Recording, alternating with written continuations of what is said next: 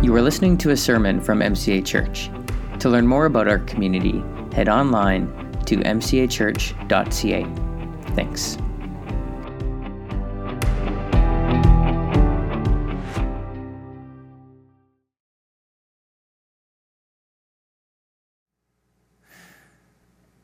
Did I mention Christmas is less than a week away?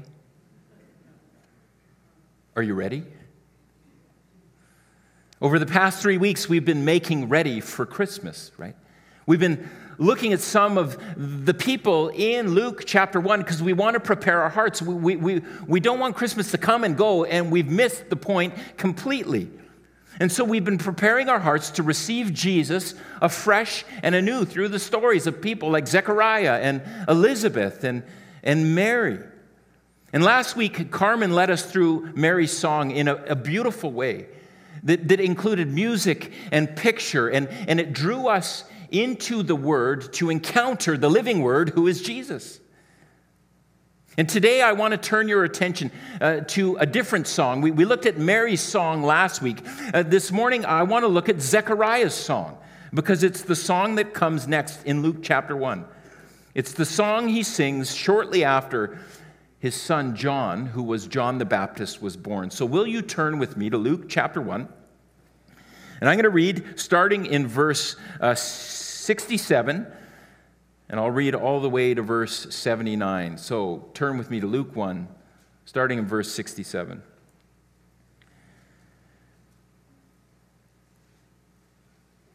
An angel had, prof, uh, had promised Zechariah and his wife Elizabeth a son.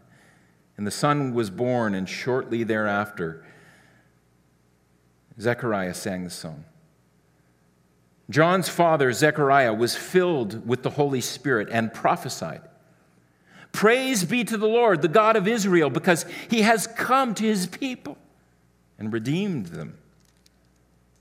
He has raised up a horn of salvation for us in the house of his servant David, as he said through the holy prophets of long ago salvation from our enemies and from the hand of all who hate us to show mercy to our ancestors, and to remember his holy covenant, the oath he swore to our father Abraham, to rescue us from the hand of our enemies, and to enable us to serve him without fear in holiness and righteousness before him all our days. And you, my child, will be called a prophet of the Most High. For you will go on before the Lord to, to prepare the way for him to give his people the knowledge of salvation through the forgiveness of their sins. Because of the tender mercy of our God, by which the rising sun will come to us from heaven, to shine on those living in darkness and in the shadow of death, and to guide our feet into the path of peace. This is the word of the Lord. Thanks be to God. Let's pray. Jesus, uh, this morning, I set out to tell the story that has been told over and over and over and over again. Yet, Jesus, your word that was from the beginning, is now, and forever will be, is the powerful word of God. And so, though maybe our ears have heard these words before, we pray that our hearts would know them afresh. Let every, part, let every heart prepare room for you today. And at the end of the preaching of the word, Lord Jesus, may we receive you. May your spirit fill our lungs afresh so that we are ready for Christmas. So, Jesus, do what only you can do. Through the preaching of your word, we pray in Jesus' name. Amen. Okay, let, let me begin with uh, reorienting you in a way to Zechariah's story. Uh, this is the context into which he sings this, this song.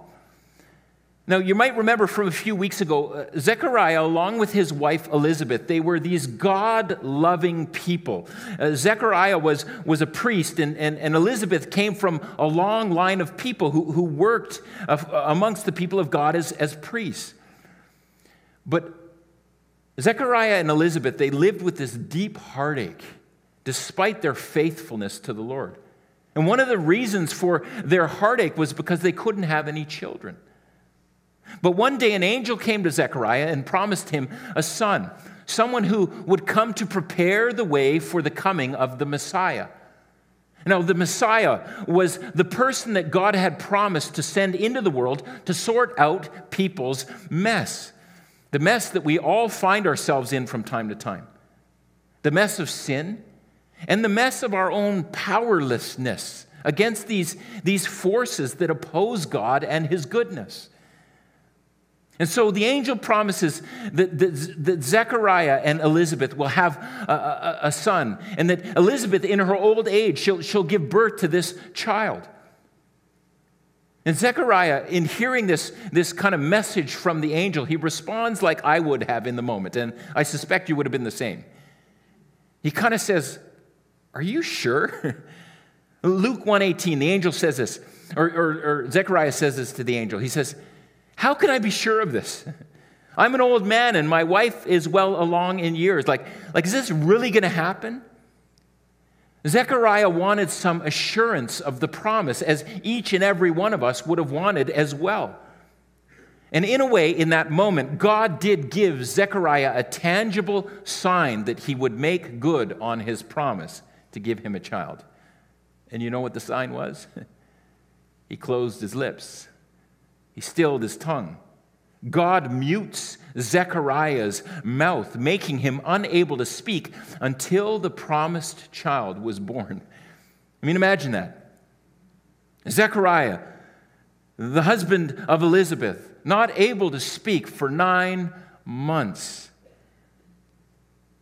Some of you ladies out there are saying, well, that would be glorious, wouldn't it?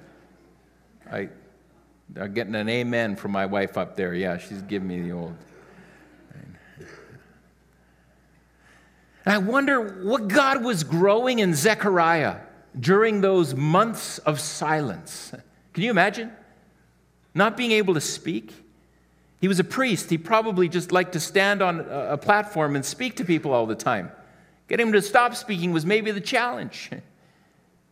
But I wonder what God was growing in Zechariah during the months of silence. Was it frustration? Or was it hope?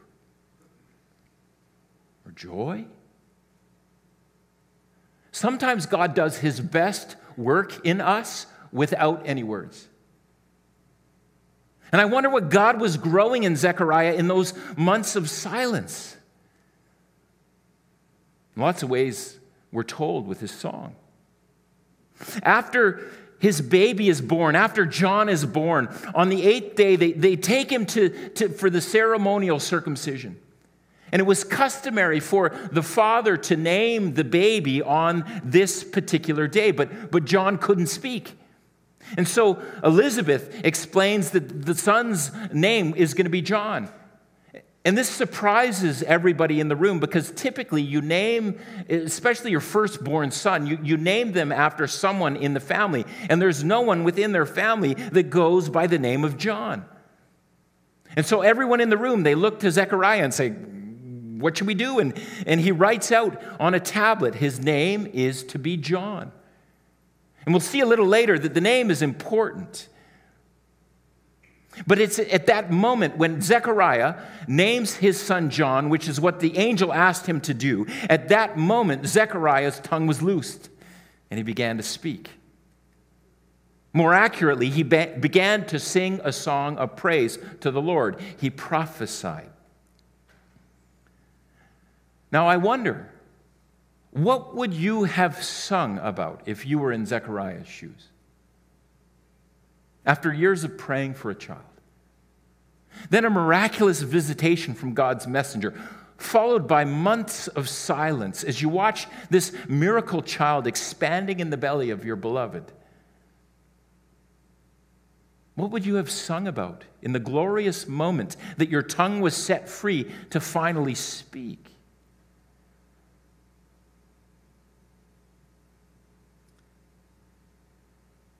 See, it's interesting that Zechariah's song, it, it doesn't begin with the arrival of his son. To be sure, Zechariah was ecstatic to have a child. And he does sing about his son eventually in the song, but, but Zechariah has something even more important on his mind, and it's the one that he sees coming after his son. In the one who comes after his son, Zechariah sees something. He sees the arrival of God. Look at the first line. The first line captures the primary focus of Zechariah's song. Verse 68. It says, Praise be to the Lord, the God of Israel, because he has come to his people and redeemed them. Do you hear Zechariah's reason to sing? Another translation renders the first line of the song this way it says, Blessed be the Lord God of Israel for he has visited us. He's come to us. Zechariah sings because he recognizes that God is doing something important. He's doing something big. That God is drawing near. He's coming close. He's entering into humanity's mess in order to sort it out once and for all. And we know that Zechariah didn't see the whole story yet. He didn't see the whole picture, but he was tuned into God enough to know that God was coming to his people. And in the months ahead, that reality would, would reach its pinnacle in the coming of Jesus. God incarnate, the Word become flesh. God was coming to his people. Now, for me, the incarnation, the fact that, that a holy God would come to us in, the, in, in, in human flesh, in the person of Jesus Christ, this is one of the greatest demonstrations of love the world will ever see. I mean, think about this for a minute. True love shows up, doesn't it? When we're at our lowest point in life, when we really need something, it's the people who truly love us that show up. Love isn't so much a feeling as it is an action. Right? Love, love does something, it, it acts. And that's what God's love was doing with the advent of Jesus. Zechariah saw it all unfolding before his very eyes. God's love was taking action, it was taking form. Picture this scenario a father tells his daughter, I love you, sweetheart. And the daughter replies, I know you love me, Dad. but how does she know he really loves her? How does she know? It's not simply because he says it, it's because he's shown her. She knows he loves her because she's seen his love in action. Love takes a form, it, it takes the form of, of bedtime stories and cuddles. It takes the form of miles and miles of driving to, to dance practices. The limitless words of affirmation and blessing. Love takes action, it takes form. I saw a video uh, once where there were these bunch of kids and they were asked, What does love look like? What does love look like? You ask a kid that, it's interesting. You maybe try it. One girl said, Love looks like hugs and bubbles. Another boy said, It looks like a burger and fries. I think that was my son. One kid said, Love looks like a can of Sprite because it makes me feel all tingly. Another said, Love looks like a lollipop with a scorpion in it. Ooh, think about that one. That kid's going to need some therapy when he grows up. What does love look like? Well, love takes a form, it takes action, and it shows up. It's what was happening that first Christmas. At Christmas, we're reminded that God's love has taken form. It, it, it, has put on flesh and entered into our lives. Love is a God who enters into our brokenness with the power to heal. Love is a God who draws near to us even while we are sinners in order to forgive. Love is a God who brings the light of life into darkness and death. And though he doesn't see the whole picture of Jesus yet, Zechariah sings because God has not left humanity to languish under the weight of sin and death, but he has come close, close enough to rescue us. And as you make ready for Christmas, maybe this is something that you need to hear, not simply with your ears, but with your heart. God has not left you to languish in the mess and brokenness of life. God's love is put on flesh to draw near to you, to redeem you, and to reconcile you to a God who loves you. And so God enters into our world, and, and He does this first and foremost because He loves us. But there are two other motivations for God's visitation, according to Zechariah and his song. They both appear in his song. Two other reasons why God has come to us. First, because of his faithfulness, and second, because of his mercy. First, his faithfulness. We see it in the song. Look at verses 69 to 70. We're told God has raised up a horn of salvation for us in the house of his servant David, as he said through his holy prophets of long ago. Zechariah is saying here that, that God promised to do something long ago about our human mess. And now the promise is being fulfilled. God is faithful. And then in verse 72, we're told God will remember his holy covenant, the oath that he swore to our father Abraham. In coming to us, God is being faithful to his promise. God does what God said he would do. And this is why Zechariah sings. God comes to us in the person of Jesus not simply because he loves us, though that would be enough. He comes to us because he's promised that he would do something to remedy our brokenness. He comes because he has remembered his promise. Do you know what the name Zechariah means in English? It means God has remembered. God has remembered us. God has remembered us. The reason God comes close, it's written into Zechariah's name.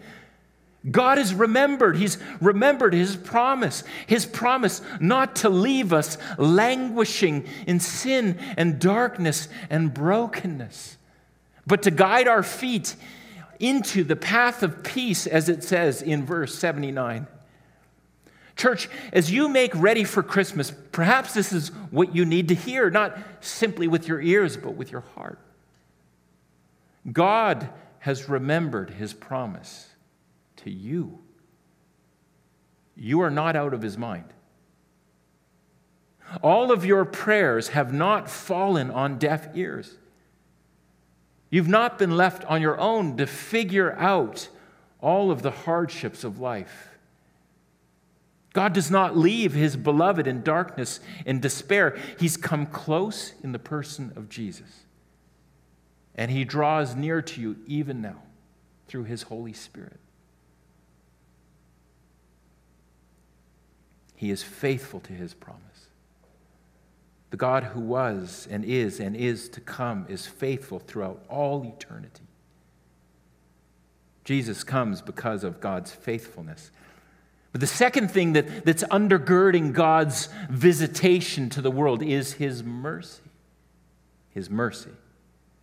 Zechariah mentions it twice in his song. Look, he says, God has visited us to show mercy to our ancestors in verse 72 and because of the tender mercy of our God, by which the rising sun will come to us from heaven. Verse 79. God comes to us in the person of Jesus because he is full of mercy. He sympathizes and empathizes with our human struggles. He feels our hurts and longings and fears. He's felt them. He's merciful. A few weeks back, uh, I don't know if you remember, Troy McKnight was here from Kelowna's Gospel Mission. And he shared this definition of mercy from New Testament scholar William Barclay. And Barclay says mercy is the ability to get right inside another person's skin until we can see things with their eyes, think things with their mind, and feel things with their feelings. And the point is, mercy isn't a, a feeling of, of pity towards someone who is less fortunate. That's not what mercy is. Mercy is entering into a person's need, and then it's taking action. Mercy sees, then mercy acts. And Zechariah sings because in the coming of God, he sees God's mercy. God sees our human need, but he doesn't simply see, he takes action. In the person of Jesus, God gets right inside humanity's skin. And Jesus sees things with human eyes and thinks things with human mind and, and feels things with human feelings. Jesus took on flesh, and in so doing, he knows suffering and hunger and heartache. He knows it all. Jesus knows what it's like to struggle against sin. He knows what it's like to lose someone he loves. He knows what it feels like to be betrayed by a friend or hurt by religious people or religious institutions. Jesus knows temptation and trial and torture and trauma alike. God has felt the hurts and longings and fears that we have encountered in life, and having seen life from our side of the equation, He takes action. And He brings heaven's remedy to all that ails us. For on the Easter cross, Jesus, the child from the Christmas manger, he took the full weight of our sin and the world's brokenness upon himself in order to break its curse. He took action to release us from the debt of sin that we owe to a holy God and to make way for a life restored, a world restored to his good and beautiful design. Jesus is the mercy that we all need. God has seen our need and he has acted to remedy it. It's why Jesus came. And this is why Zechariah sings. It's also why his son is to be named John. Do you know what the name John or Johann means in English? It means God has shown mercy. God has shown mercy. The reason God comes close is written into his name. God has shown mercy. Church, as you make ready for Christmas this year, perhaps you need to take a moment to consider where you need God's mercy in your life. What do you need Him to see in order to take action? Where do you need His mercy? What are the hurts and the longings and the fears that you want Him to see? Where is your life being choked out by sin? What are the things that you need Him to remedy? God has come to us because we need mercy. And so in, in Zechariah's song, this is what we see. In Jesus, the Messiah, God's love is coming into our world. And the reason he is coming is written into the names Zechariah and John. Zechariah, God has remembered. Jesus comes because he has remembered us. And Johann, John, God has shown mercy. Jesus comes because he sees our need and is taking action to save us. The reason for his visitation is written into the names. So I want to ask this question How might your name be written into the story of Christmas. Make no mistake about it. Jesus wants to write your name into his story because you're the reason he wrote it in the first place. Maybe you're here today and you've never made a decision to make Jesus the Lord of your life. Maybe you've never given a decision to, to hand your life over to God, and, and there is something stirring in your heart this morning.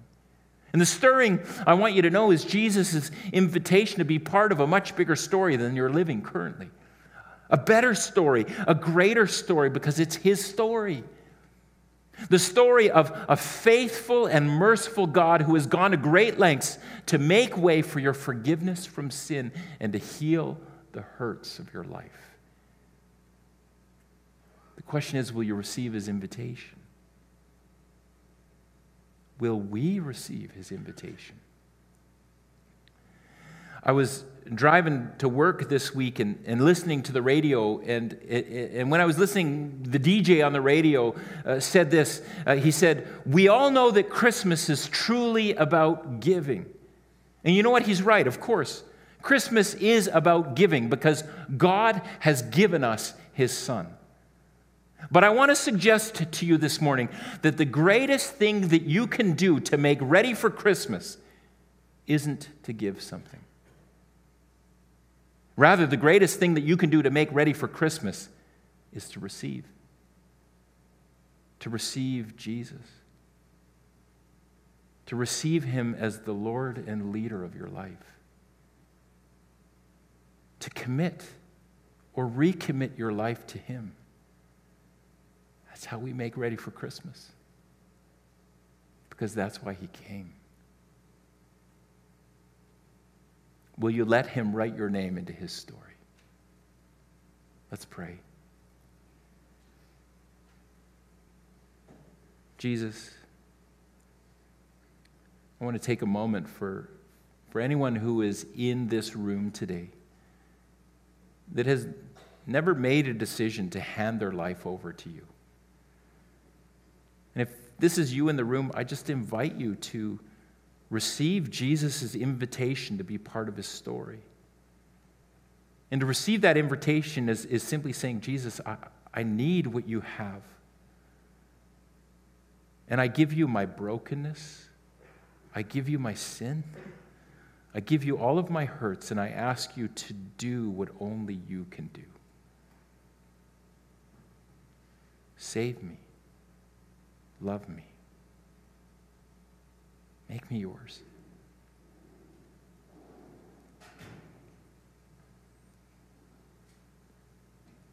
And Jesus, all of us, we take up that posture that we want to receive the greatest gift that the world has ever seen.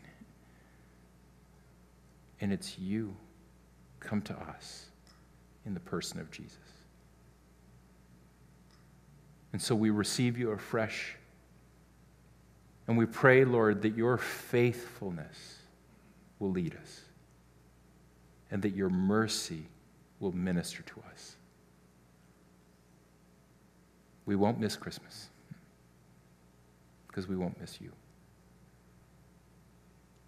And we pray these things with grateful hearts. We pray them in your name.